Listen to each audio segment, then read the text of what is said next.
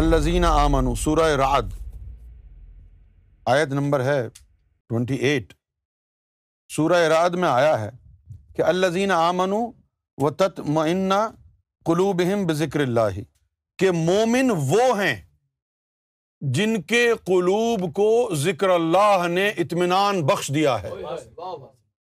مومن کون ہے کہ جن کے قلوب کو، دلوں کو اللہ کے ذکر نے اطمینان بخش دیا ہے۔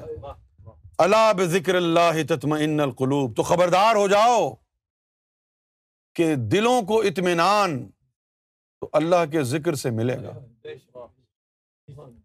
یہ جو اطمینان ہے، یہ تصدوق بالقلب کے ذمرے میں آیا ہے۔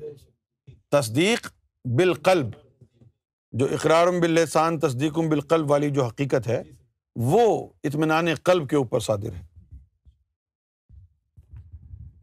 پھر سورہ کہف میں اللہ تعالیٰ فرماتا ہے میں یہ دی اللہ فہو المحتد ہدایت والا کون ہے؟ جس کو اللہ نے ہدایت دی ہے اور کوئی نہیں ہے۔ میں یہ دی اللہ، جس کو اللہ نے ہدایت دی ہے فہول محتد صرف وہ ہے ہدایت والا۔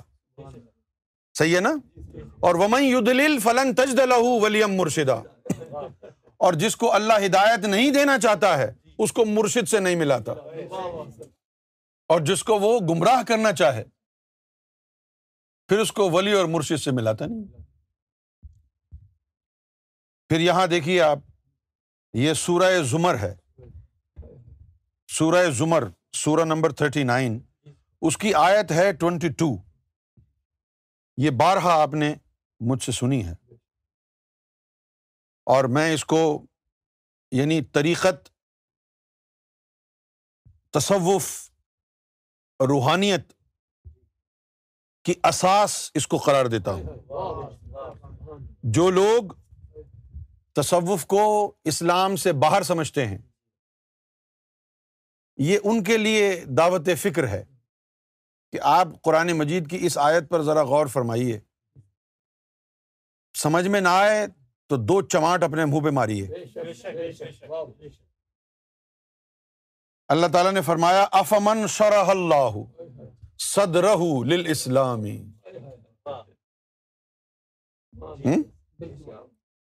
افمن شرح اللہ صدرہ للاسلام۔ اسلام میں تکمیل کے لیے، اسلام کو اپنانے کے لیے، پکا مسلم ہونے کے لیے۔ جس شخص نے شرح صدر کر لی اس میں اللہ کے ساتھ، تو وہ مومن ہو جائے گا۔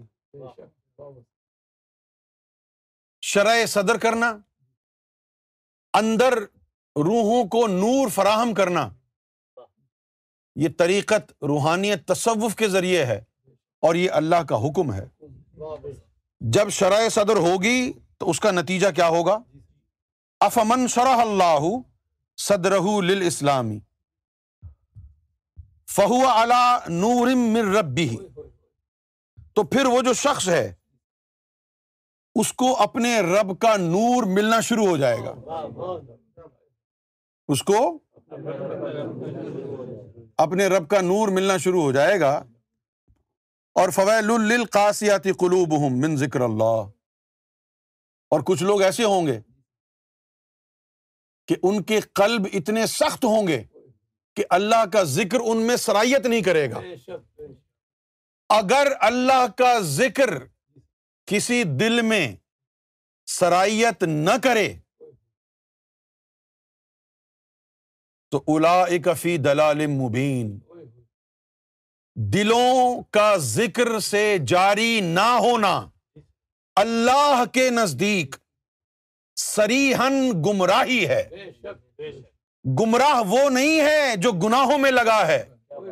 گمراہ وہ ہے جس کا دل نور الہی کے ساتھ کمپیٹیبل نہیں ہے۔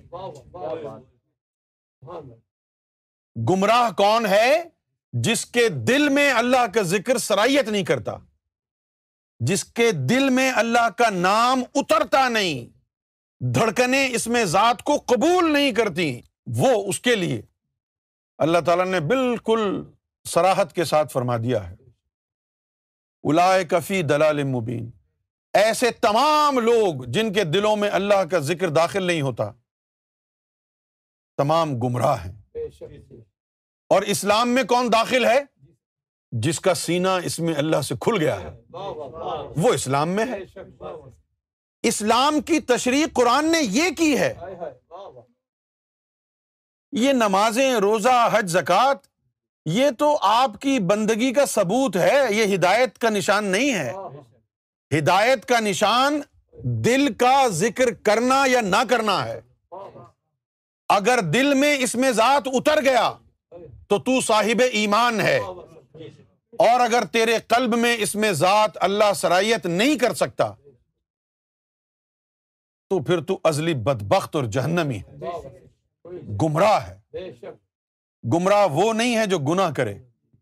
گمراہ وہ ہے جس کے دل میں نور کی کمپیٹیبلٹی نہ ہو۔ جن سے مخالف ہو، نار کا مکان ہو۔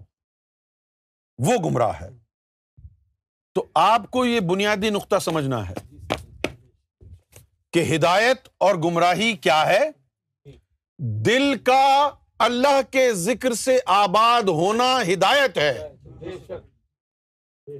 اور یہ ہدایت کون دے گا؟ میں یہ دی اللہ۔ جس کو اللہ دے گا ہدایت، فہو المحتد وہ ہدایت یافتہ ہوگا۔ یعنی جس کو اللہ کی طرف سے اللہ کا اسم عطا ہوگا۔ اسی کے قلب میں داخل ہوگا۔ اور اگر اللہ کی طرف سے اس میں ذات عطا نہیں ہوتا،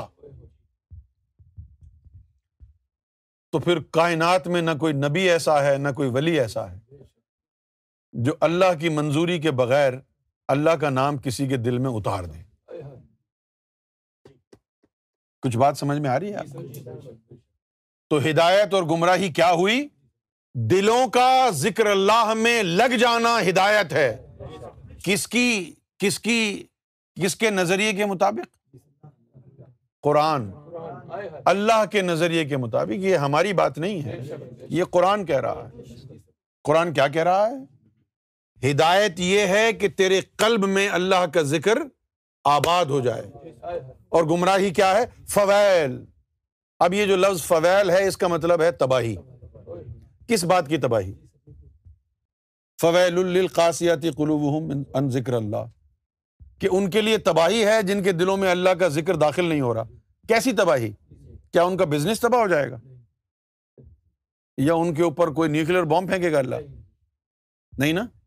تو پھر تباہی کیا ہوگا؟ تباہی ہوگی کیسے؟ تباہی ایسے ہوگی کہ دل میں تو اس میں ذات داخل ہوا نہیں، دل میں تو اتنی سختی، ہے نا؟ ہاں، لیکن وہ نمازیں پڑھ رہا ہے، روزے رکھ رہا ہے قربانی کر رہا ہے، سب کچھ کر رہا ہے۔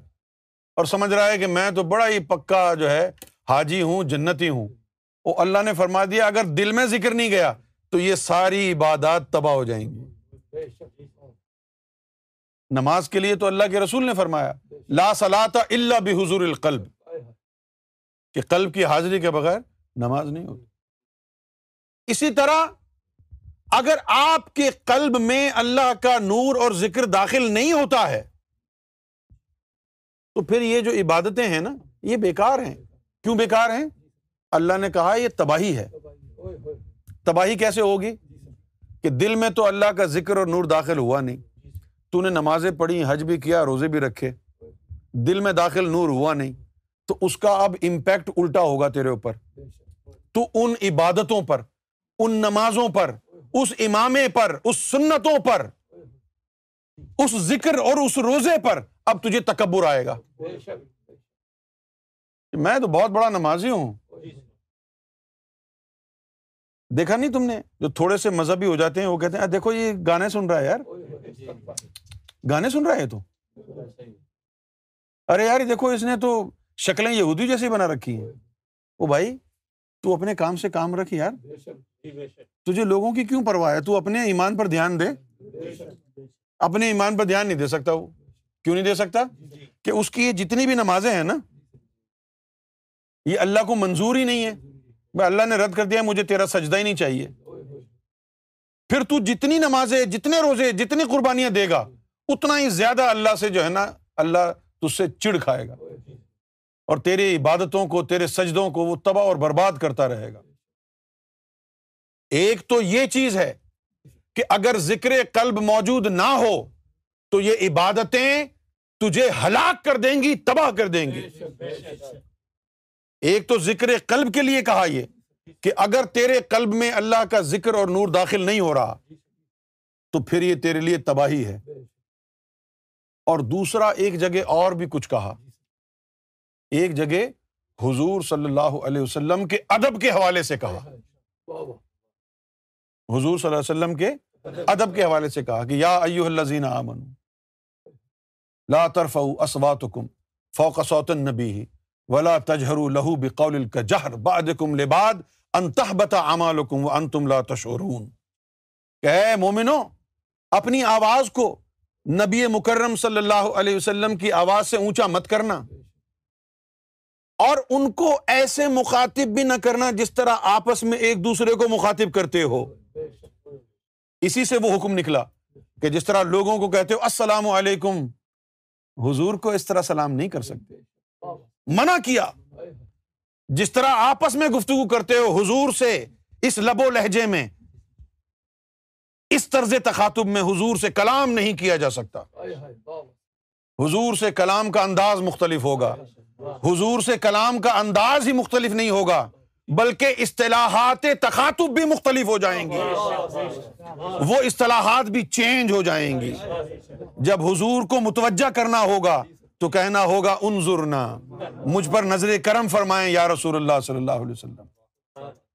سمجھے آپ؟ لا ترفو اسواتکم اپنی آوازوں کو اونچا نہ کرنا۔ فوق سوتن نبی ہی، نبی کی آواز سے۔ لہو بکول کا جہر باد کم لباد۔ نہ ان سے اس طرح مخاطب ہونا جس طرح آپس میں مخاطب ہوتے ہو۔ اور اگر تم نے اس بات کو نہ مانا، حضور کا ادب ملحوظ خاطر نہ رکھا انتہبت اعمالکم پھر تمہارے سارے اعمال، سارے عمرے، سارے حج، ساری نمازیں، سارا ذکر، سب کچھ غارت جائے گا۔ انتہبت اعمالکم سارے اعمال رد کر دیے جائیں گے۔ اگر حضور کی بارگاہ میں ادب نہیں کیا تو۔ انتہبت اعمالکم، سارے اعمال تمہارے رد کر دیے جائیں گے، غارت جائیں گے۔ وہ ان تم لا تشورون اور تمہیں اس کا ادراک بھی نہیں ہوگا کہ میرے اعمال ضائع ہو گئے۔ تم اسی چکر میں رہو گے، میں نے دس حج کیے ہیں۔ تم اسی چکر میں رہو گے، میں بیس سال سے نمازیں پڑھ رہا ہوں۔ میں اب تو بڑا متقی بن گیا ہوں۔ تم اسی گھمنڈ میں رہو گے۔ یہی گھمنڈی بن کے رہو گے۔ جی میں تو بڑا پرہیزگار ہوں۔ میں تو بڑا عبادت گزار ہوں۔ جس طرح یہ ہے مولوی۔ اندر جھانک کے دیکھا۔ یہ اپنے آپ کو نبیوں کے مانند سمجھتے اپنے آپ کو نبیوں کی مانند سمجھتے ہیں اور حدیث میں گڑبڑ جب یہ کرتے ہیں، تو ان کو یہ احساس نہیں ہوتا کہ ہم گڑبڑ کر رہے ہیں۔ وہ کہہ رہے ہیں کہ ہم تجدید کر رہے ہیں۔ کیونکہ ہمارا یہ کام ہے۔ اس لیے انہوں نے حدیثوں کے جو علم میں جو تجدید کی ہے شیطانی، اس سے حدیثوں کا حال ہی بگڑ گیا۔ اصل حدیث جو تھی، ایک حدیث کا میں آپ کے سامنے حوالہ دیتا ہوں۔ ایک حدیث شریف جس کو سلطان اخباہ نے بیان کی۔ وہ حدیث ہے کہ ان اللہ لا ينظر الا سورکم و اعمالکم ولاکن ینظر الا قلوبکم و نیاتکم۔ اب آپ یہ حدیث کتابوں میں دیکھیں۔ وہاں تبدیلی کر کے سورت کے ساتھ اعمال بھی لکھ دیا ہے مولویوں نے۔ ان اللہ لا ينظر الا سورکم ولاکن ینظر الا قلوبکم وہ اعمال حکم نیت کو ہٹا دیا اور اعمال لگا دیے کہ قلب کو اور عمل کو دیکھتا ہے۔ جو کہ اسلام کی جو بنیادی جو تعلیم ہے اس کے خلاف ہے۔ خلاف کیسے ہے؟ ایک حدیث شریف میں صحابہ کرام حضور سے پوچھتے ہیں، یا رسول اللہ، ہماری بخشش کیسے ہوگی؟ کیا اعمال کی بنیاد پر ہوگی؟ تو آپ نے فرمایا کہ ہماری بخشش اللہ کے فضل سے ہوگی، اعمال سے نہیں ہوگی۔ کس سے ہوگی؟ آپ کے اعمال سے آپ کی بخشش نہیں ہوگی، اللہ کے فضل سے ہوگی۔ تو صحابہ نے پوچھا آپ کے ساتھ کیا معاملہ ہوگا؟ تو آپ نے فرمایا میں بھی اللہ کے فضل کے ساتھ ہوں۔ اور پھر اس بات کو میاں محمد بخش نے اپنے اشار میں سمویا۔ جے میں ویکھاں عملہ ول تے کچھ نہیں میرے پلے۔ جے میں ویکھاں عملہ ول تے کچھ نہیں میرے پلے۔ جے میں ویکھاں تیری رحمت ول تے بلے ہی بلے بلے یہ بات بھی اسی طرف اشارہ کر رہی ہے کہ بخشش اعمال سے نہیں ہوگی۔ رحمت اس کے فضل سے ہوگی۔ تو ان مولویوں نے بڑی گڑبڑ کی ہے۔ قرآن کے مفہوم میں تضاد پیدا کر دیا ہے۔ خیر، تو نقطۂ بحث جو تھا یہاں پر، وہ یہ تھا کہ ہدایت کیا ہے اور گمراہی کیا ہے۔ ہدایت اور گمراہی اعمال پر نہیں ہے۔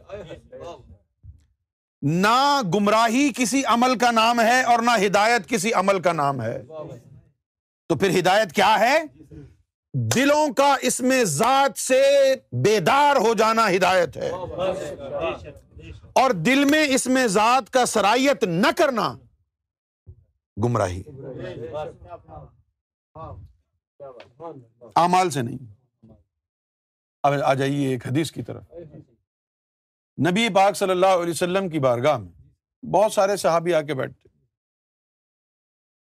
ظاہر ہے، جب قرآن مجید میں یہ آیا ہے کہ اے مومنو جب تم سے کوئی فحاشی، کوئی گناہ ہو جائے، تو حضور کے پاس آ کے ان کے ذریعے دعا کرو، اللہ معاف کر دے گا۔ ہے نا؟ یہ قرآن میں آیت آئی ہے نا؟ لیکن آج کا مولوی کہتا ہے، کوئی صحابہ گناہ نہیں کرتے تھے۔ وہ قرآن میں تو لکھا ہوا ہے۔ کہتے ہیں جی صحابہ تو گناہ نہیں کرتے تھے۔ یہ بڑھا چڑھا کے انہوں نے دین کا بیڑا غرق کر دیا مولویوں نے۔ قرآن میں جو لکھا ہے مومن، مومنوں کو کہ بھائی تم سے غلطی ہو جائے، فحاشی ہو جائے تو حضور کے ذریعے معافی مانگو۔ یہ ہمارے لیے تو نہیں لکھا نا۔ ہم تو اس دور میں تھے ہی نہیں۔ جو اس دور میں تھے انہیں کو کہا ہے جو ہم پر بھی لاگو ہوتا ہے۔ اچھا اب وہاں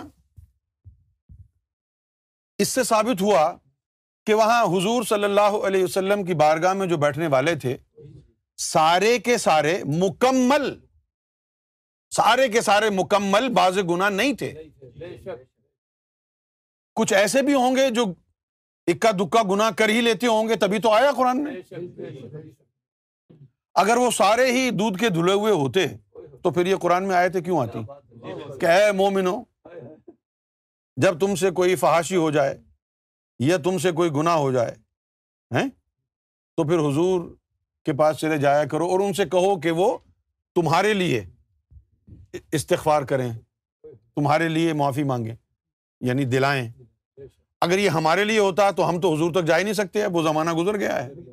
یہ ہمارے لیے تو نہیں ہو سکتی نا آیت۔ انہیں کے لیے تھی نا۔ اب اگر ہم اپنے اوپر لاگو کر لیں تو کہاں جائیں؟ تو معلوم یہ ہوا کہ اس دور میں صحابہ کرام، یقیناً مومن صحابہ ہی تھے نا۔ تو ان سے گناہ بھی ہوتا تھا۔ تو کچھ ایسے بھی تھے جو بہت زیادہ بھی گناہ کرتے تھے؟ اسی طرح ایک آدمی تھا، زید۔ وہ حضور سے پیار بھی بہت کرتا تھا اور وہ شراب بھی پیتا تھا۔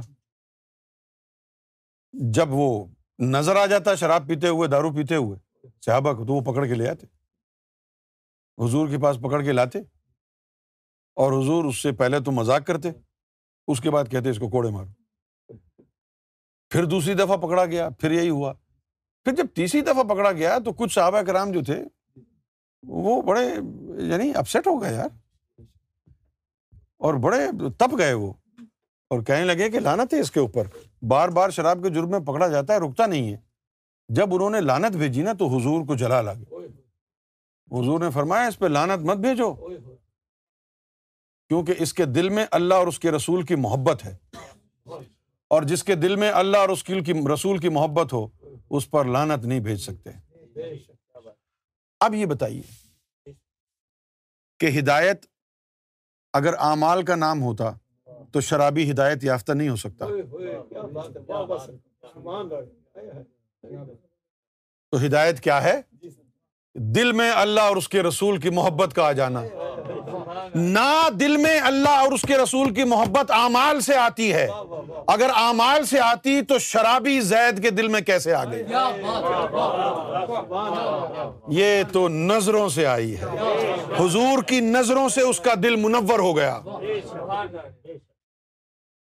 اور یہی وجہ ہے کہ اولیاء کرام، بزرگان دین صوفیہ کرام نے، صالحین نے انہوں نے اپنی نظروں سے لوگوں کے سینوں کو آباد کیا ہے۔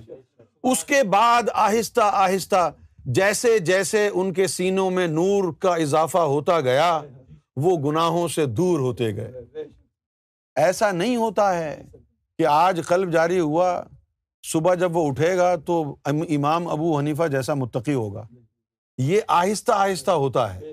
جیسے جیسے نور جاتا ہے۔ جیسے جیسے۔ نور جاتا ہے۔ ویسے ویسے اس کا نفس جو ہے وہ تہارت کی طرف گامزن ہوتا۔ ہے جیسے جیسے نفس میں تہارت آتی ہے وہ پھر گناہوں کی طرف انسان کم راغب ہوتا ہے کیونکہ برائی کا حکم دینے والی جو چیز ہے اب وہ خود اللہ اللہ میں لگ گئی ہے۔ سمجھ گئے؟ تو اس بن اس کورس میں جو بنیادی نقطہ آپ کو سمجھنا ہے وہ یہ ہے کہ ہدایت قلب کا منور ہونا ہے۔ ہدایت اور گمراہی قلب کا سیاہ رہ جانا ہے۔ اور گمراہی سیاہ رہ جانا ہے۔ اسی طرح نبی پاک صلی اللہ علیہ وسلم نے ایک حدیث میں یہ بھی فرمایا اتقو عالم الجاہل، کہ جاہل عالم سے ڈرو اور بچو۔ تو صحابہ کرام نے کہا، قیل امن عالم الجاہل یا رسول اللہ صلی اللہ علیہ وسلم۔ کہ یا رسول اللہ، جاہل عالم کون ہے؟ تو آپ نے فرمایا کہ عالم السان و جاہل القلب یعنی اسود۔ کہ وہ جاہل عالمی عالم ہے۔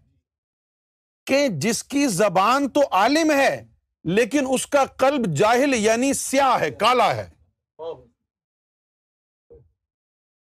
تو آج کے دور میں تو ایسے ہی عالم ہیں جن کی صرف زبان ہی عالم ہے، دل سیاہ ہے۔ اقبال بڑا اپدیشک ہے۔ من باتوں میں موہ لیتا ہے۔ گفتار کا قاضی بن تو گیا، کردار کا قاضی بن نہ سکا۔ انہیں علما کی آپ تقریریں سنیں عشق رسول پر۔ ابھی کھول لیں طاہر القادری صاحب کو۔ ایسی دھواں دار تقریر ہوگی۔ ایسی دھواں دار۔ لیکن کردار میں کچھ نہیں ہے۔ کسی بھی مولوی کی اٹھا لیں۔ کسی بھی مولوی کی گفتگو اٹھا لیں۔ قرآن کے حوالوں سے مزین باتیں عشق کی باتیں ایمان کی باتیں محبت کی باتیں بڑی ہوں گی۔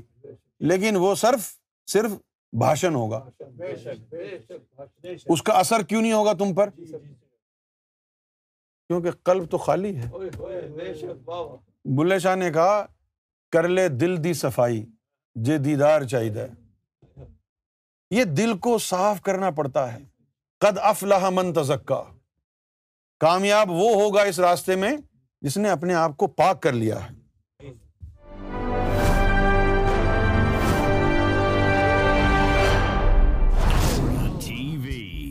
Bringing light love and peace in your life